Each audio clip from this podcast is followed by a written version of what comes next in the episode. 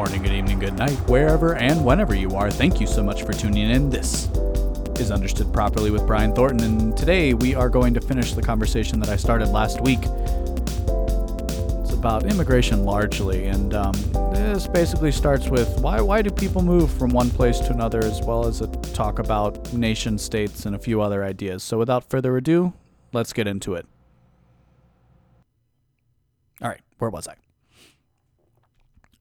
This is this is where I'm trying to move us to, right? We're trying to move beyond this political soup, this political thinking super, superstructure that works very well to get somebody elected, but doesn't work really well if we want to actually address and fix issues. And I think I was I think I left off the last part by um, by talking about like you know there's a reason why people ha- are uncomfortable with immigration. First off, people citizens, individuals, however you want to classify them, have always had issues with large immigrant populations. More specifically, this is really to the extent that it exists is not analogous, I would argue, to anything that has really happened in the past unless if we go farther back than like 150 years, and I'm sure there are historians out there who might um, dis- who who could disagree with me, but let's think. I'm trying to think of. I've actually been trying to figure out where where like where do we start if we want to talk about the idea of immigration, right? And some people will point out that you know the term immigrant uh, you know like immigration itself is like is a political term and it is to a large extent because it really just has to do with you know people going from one area to another and then that area being under a different like government's control and so that's what that's really what causes the issue right nobody has a problem if you move from new york to california nobody has a problem if you move from california to texas although they don't really like that down there they think there's too many people and they're going to change the government and they're probably right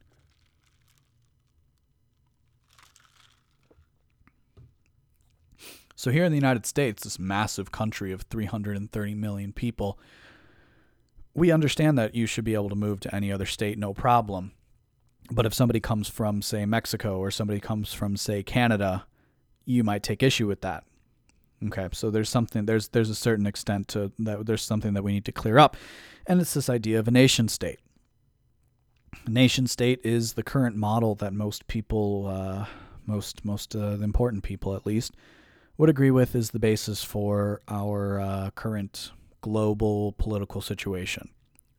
Nation state, what's that? Well, it you know it differs from a city state, right? The state is an inst- the institution within the society that has a monopoly on force, and so we have had at different points in human history different different levels to which that state operates. So you know, the, there's a city state, right? This was, Athens was a city state, Sparta was a city state, Rome was a city state.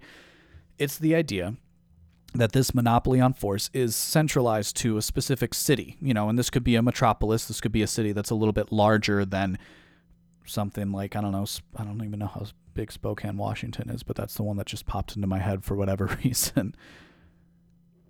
It's the idea that this this this authority, this monopoly of force is centered within a specific city and that has expanded to what we call the nation state, so a nation.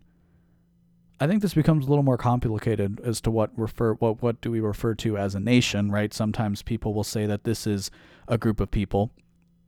Sometimes it is, you know, this could be a specific ethnic group, a racial group, some combination thereof, right? You know, it's a little bit easier if we think of like the English nation state, right, as opposed to the American nation state because America is such a large and diverse country from its inception that it I, I think I think it makes it problematic the idea to, of what a nation is.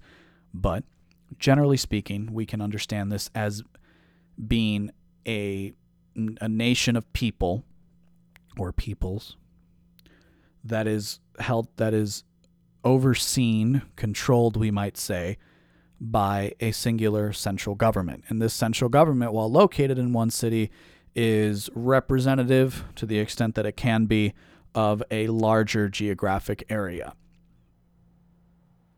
the different areas of what was uh I'm trying to think of some of the places that Athens, some of the other cities. Did Athens control Thebes? Let's say Athens controlled Thebes.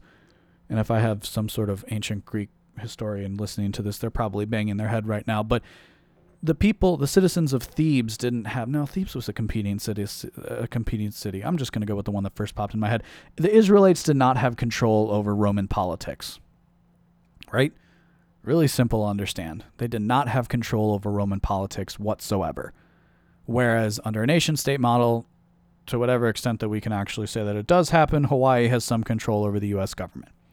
Not full control, mind you, not entire control, right? This is the idea of a representative republic, is the fact that, you know, people are elected within certain within a certain bound and there's 435 of them, so only a certain number of them can be from Hawaii.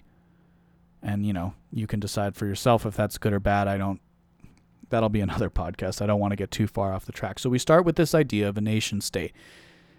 And this is, you know, organizations like the UN. This is what we recognize as being the basic governing unit of our current global makeup. Okay. And this is why people have a problem if you cross over a line from one place to another. Okay. I, I think that's I think that's fair. That's I've I've tried to set up the terms. I'm trying not to let any I'm trying not you know, even though it's in the back of my head, I'm trying not to let any like, you know, radical libertarian critiques come into play here which because I do think it's important to question the existence of these institutions in and of themselves. For the sake of our argument today, that is superfluous and frankly not something I want to do by myself. I should probably do that with another person because otherwise I'll just get off on a tangent. So we start with this idea of a nation state. We start with this we start with this idea that there is a generally speaking, a large geographic area or a smaller geographic area. It depends. Specifically within the United States, we're talking about a large geographic area. And people from a geographic area across the line that we say is ours, so to speak, can't come here without our permission.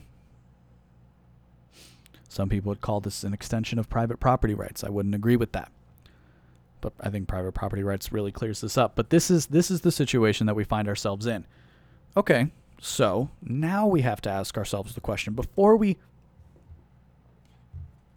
mind you all I've st- all, all I've done is establish here the fact that there are nation states and there are people within those states and that sometimes people want to cross the line that divides that divides the two of them. Sometimes people want to cross the line that that seems that seems fair enough, right? Sometimes you want to move. Sometimes you want to go on vacation and go look at a new area.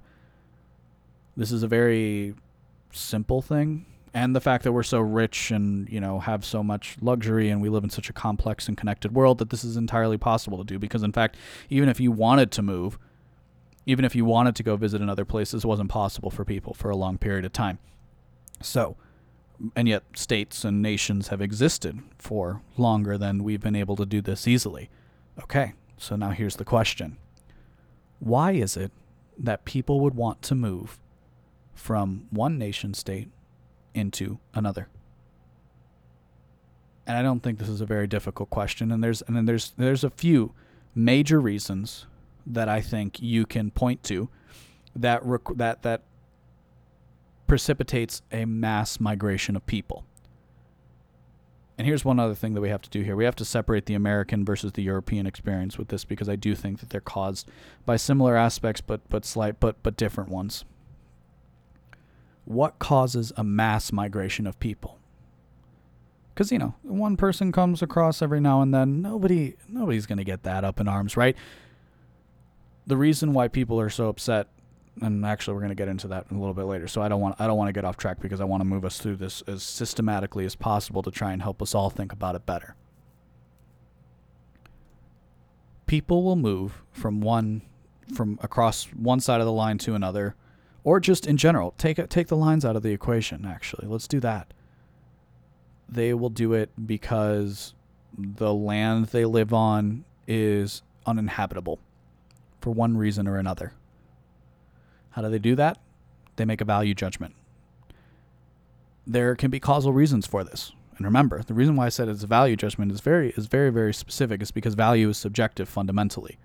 This is the insight of the Austrian school. This is the marginal revolution economics. Value judgments are subjective to the individual. Try as we might, I don't think it's possible to make an objective eva- uh, objective value judgment we can come to a consensus about what a proper value judgment is, but that's not the same thing as having an objective value judgment, especially when we're talking about this. So, what are the reasons that people would th- think make a make a subjective value judgment that the land that they currently reside on is no longer inhabitable? Well, very simple. It could literally be uninhabitable. It could literally be the case that you can no longer farm the land because some pestilence has swept through it that that seems pretty logical, and in fact, it's been a reason for migratory movements of people, birds, animals, so on and so forth. Okay, so there's one reason. Um, how about war? War is a great reason for why people would get up and leave, and in fact, this is where we get the term refugees. Refugees being distinguished from migrants, by the way, guys. People can be displaced by war and so they can choose they can if you know their house is getting bombed or you know if we're going back in time burned down constantly they might decide to move their village or just move in general to another city. Maybe a city that can offer them protection. Maybe a city that's out of the way and ha- or has natural protection. Okay so war pestilence. What's another reason? Now we kind of those are the two big ones i would say. Those are the two big ones going back historically that's what causes a lot of people to move. And then there's a third one. There's a third one that is, um, and you know, war, and or just and more generally maybe violence, because now we have to now we have to kind of bring ourselves out of this state of nature, like basic mindset that I've kind of been working through, and we have to talk about more complex societies. So maybe there's gang violence, maybe there's, um, maybe you just got bad people, because again, we're just talking about people from moving one place to another, right? We're not talking about them crossing any borders you move from one province to another, maybe it's because you're trying to get away from someone who's treating you poorly. Maybe it's because you, yeah, you know, maybe because there's a criminal gang that's that's tearing up your store, or, I don't know, taking you out. Okay, and then so that that's still violence, and I would say that kind of falls under the war thing because war is violence. How about another one? How about the chance for better opportunity? Which really comes, which kind of does trace back to the other ones because you know better opportunity tends to follow from that that you're going to have less violence and more stuff, and so you know no pestilence, so to speak, more metaphorically than physical in that in that sense. Okay. I think I think no, I don't know. Well, this is this is why doing these by myself can be tricky sometimes. I think I've laid out at least three large reasons, and as I've shown, there's subdivisions within them as to why people would maybe move from one place to another. They can they're trying to be safer, they're trying to be they're trying to be able to sustain themselves for one reason or another. And in our comp- in our complex world, this doesn't just mean that the land itself is literally uninhabitable, that is, you know, without nutrient, that you can't grow anything, because of course we live in a world of Amazon where things can get delivered to you.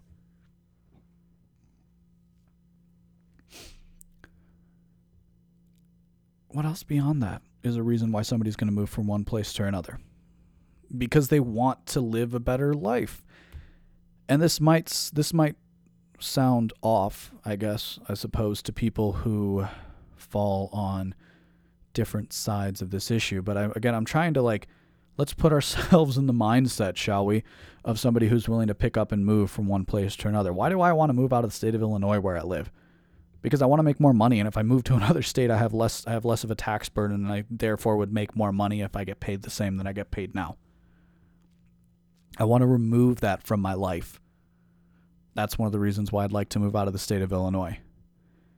The logic of this choice holds true whether I am somebody who grew up in the western suburbs of Chicago or whether I'm somebody who grew up in Guatemala or Nicaragua or Costa, Costa Rica, Mexico, Panama.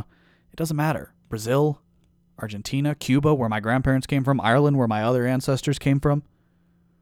That's the reason why they came. And where did they come? They came to America. Okay, so now I got to talk about a symbol.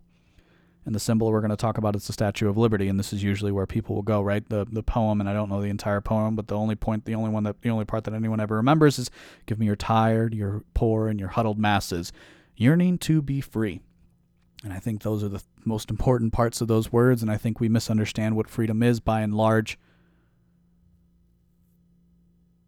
So, I don't know. I think I've done a pretty good job of laying out what causes people or mass mass amounts of people to move at, at one given point in time.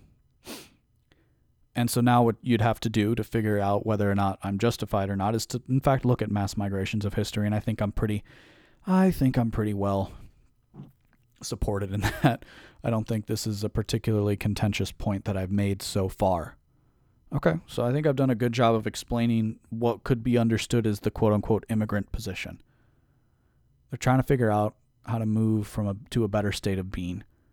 And they think by moving from this place to that place that that will happen for better or for worse. So, where do we go from there? Well, I think I want to move quite simply into the way that the political frame the, the political debate is framed. This is the political debate. And this is seemingly for whatever reason a constant a constant back and forth between opened and closed borders. Never have you I mean you might have heard about like sob stories of like, "Oh, you know, I uh, let me put on my politician voice. I have with me a man sitting next to me, Jose, and he's an undocumented worker. He's from a poor town in Mexico. And he came to this country with nothing but a vision, an idea for his family. That one day they would be able to live the American dream. That's not what I'm talking about here. I'm trying to understand the logic of why people actually do things. And just because, again, politicians exploit that doesn't make it not true. Just because we use words that aren't supposed to be used in a certain way doesn't mean that we're trying to say something else. That didn't make any sense. Sorry. What I'm trying to get at is just because you, you just because people are using words that you think are supposed to be bad doesn't mean they're actually doing anything bad. Because now I want to move to the other side of this, the other side of this. Let's talk about the people. So we so I've I've done a pretty good job of understanding the mindset of people who are moving from one place, who have made the decision to move from one place to another. Let's talk about the people who are in the other place. So you live in a well functioning society, city, whatever. That that works pretty well.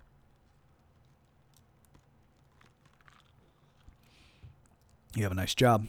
You have a nice environment under which um, you have you have a good you live under a good environment where you are safe, healthy, happy. You want for very little, and you know you, you do you do pretty well for yourself and suddenly somebody else wants to come in and, you know, be a part of that. Well, see, this is this is kind of act, this is a little bit difficult to me because why why is that a problem? Well, it's a problem if they're coming onto your land specifically, right? But if we understand that there's private property and that I own this and you own that and we both agree to that, that's not an issue. And of course, I think a lot of times that is what it is what is at issue. So the one side of the argument, if we're going to look at this within the political realm, and again, I think if you don't start by understanding the person who wants to move from one place to another first, then you can't understand the issue at all. Because it becomes apparent, I don't even, you know what, I don't even want to talk about the open versus closed border thing because that's what I'm like trying to do, and I keep like jumping back because I really don't, because I think it's stupid. I think it's ridiculous that this is the way that the debate is framed by most quote unquote smart people. I think it's I think it's ridiculous. Both the point it, the the purpose of it is a wedge issue. The purpose of it is to divide people, like I was talking about in the uh, in the last episode. That's what its purpose is. Its purpose is not to make the world a better place. It's meant to divide people. Because fa- the fact of the matter is, if if people, if politicians wanted to solve the issue, if they wanted to have some bipartisan agreement that would make things better, it would have happened 30, 40 years ago but they don't. And the fact of the matter is, Americans haven't in that in that we've ranked our value judgment and that polls have ranked the value judgments of like where Americans place immigration. They don't place it that high. And I think the reason for that is that the immigrant, the idea of the immigrant is, is, is commonplace throughout American history by the nature of its existence. And this is why I said specifically, this is one of the specific reasons why we have to separate the American from the European conversation of this.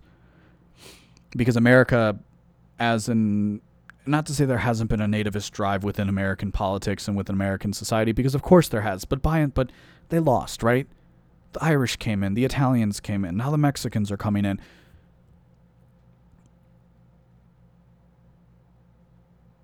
Where I think the issue is and this is this is what I've heard expressed to me is that oh well they're coming in and they're bringing their bad cultural norms and they're not integrating within society. Brian, don't you understand? Don't you see they're not integrating within society? It's like okay.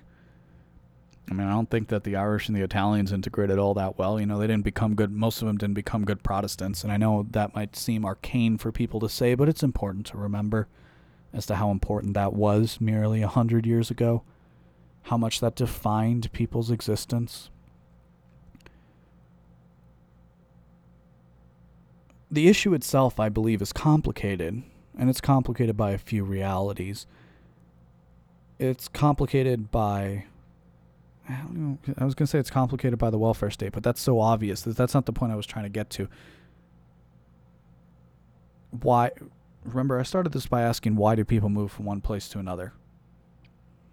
I don't think it's that hard to figure it out. I think I did a decent job of laying that out. Okay, so we've set up these things.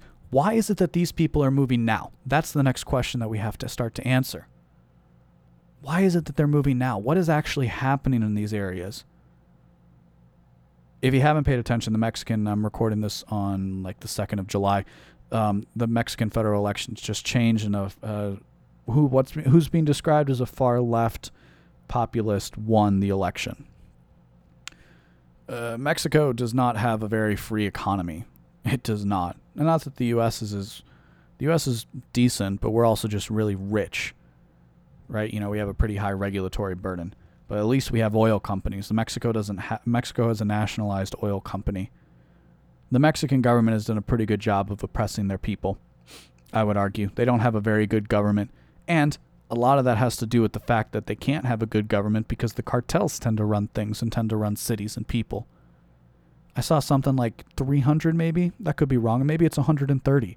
I still think that's a lot. Politicians were killed in Mexico during this election cycle. I read a story about one town that went from like six candidates for mayor to two. You think both those people were going to get in line after the rest of the people they were running against died, were killed violently? Yeah, that's a pretty big thing, isn't it? Okay. So there hasn't been the ability for Mexican society, Mexican what you know, the Mexican culture, we might say, to have stable and functioning governments. On top of that, they haven't been very keen on adapting laissez-faire economic principles that would allow for the accumulation of wealth within the hands of individuals, and then wealth can, that capital can then be invested back into the economy, and you know progressively make things better and better and better. Okay, these are all true things, by the way. I don't think these are particularly contentious statements to make. But specifically, the cartels, I think, have a lot to do with this. And I'm speaking specifically about Mexico because I know the most about it. I don't know as much about Nicaragua, about Guatemala, but I do, and Honduras and other places in there. But I do know that there are similar things that happen. We've the American government has sold weapons to the cartels the American government has helped funnel their drugs into the country. The American government has fought them in doing the same thing. They've done both, they've played both sides. And my point is this, and it's a point that you will hear me make a lot, but that's because I, I think it deserves to be said. And this is, again, where we need to start our understanding before we can even come close to figuring out what the quote unquote best solution for immigration is.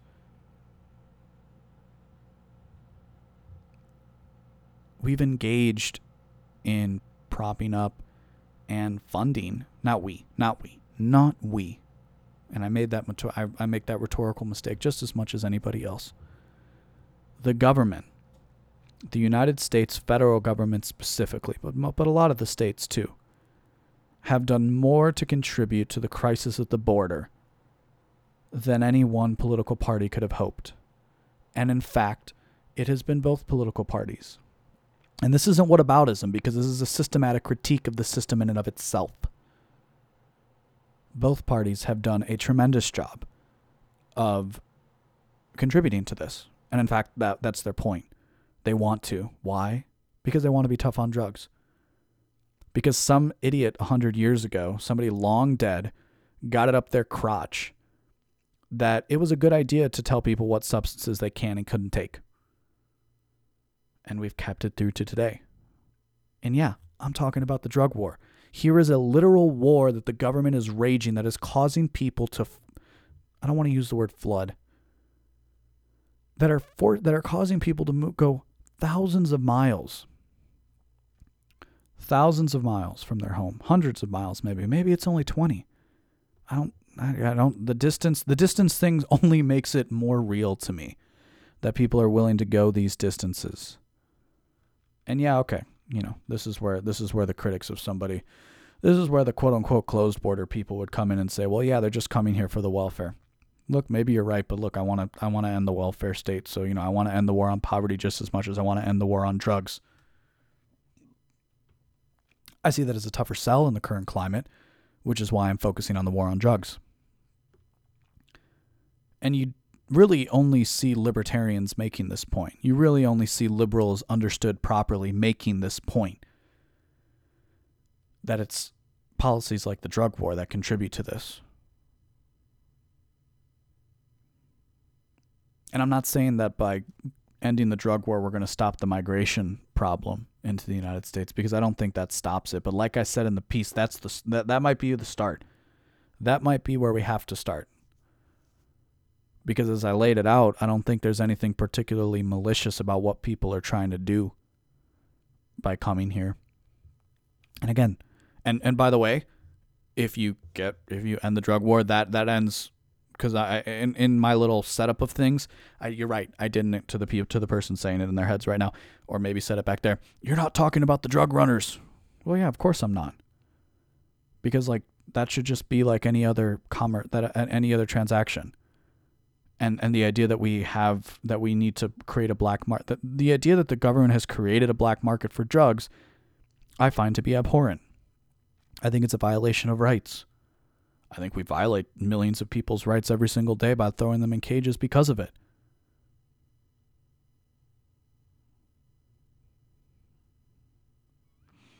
There's a lot more to be said on this issue. But again i'd like to think over the past two episodes, I've managed to at least, at the very least, you know, this is very common in everything that I've ever done. Expression and understanding the backseat of a stranger's mind. I'm trying to show you my thinking of things in the hopes that it can help you think through things clearer, or even better, you can help me think clear by calling to question something I've said. So that's where I'm going to leave this today. I've already done in about an hour on this. I'm to split this up into two. I've, I've split this up into two episodes. I hope you enjoyed both of them. Um, I hope it gave you something to think about. I'd really love it if you wrote to me and told me about it. You can send me an email, brian at subversiveliberty.org. Send me a personal message on Facebook, on Twitter, on Instagram. Call me if you have my number. I really hope you do because I, I this isn't something that I have completely figured out.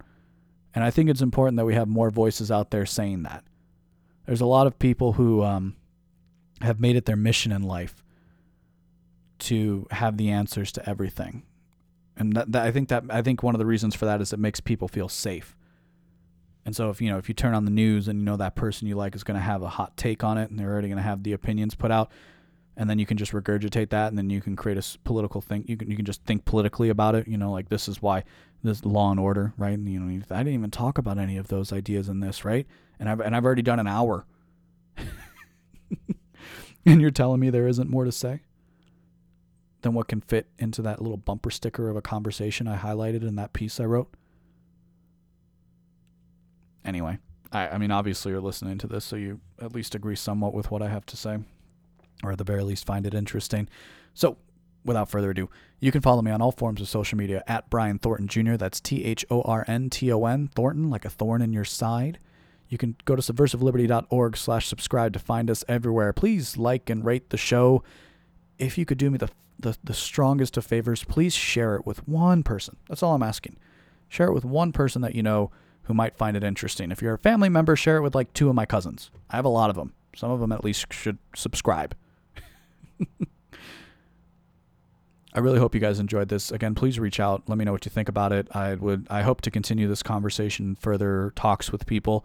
Um, I hope to maybe even have people who, uh, you know, like one closed border, one open border person, and see what we can do as far as mediating the situation. And remember, If we fear what we do not understand, the answer must be to try to understand everything. So I hope you have a good morning, a good evening, and good night.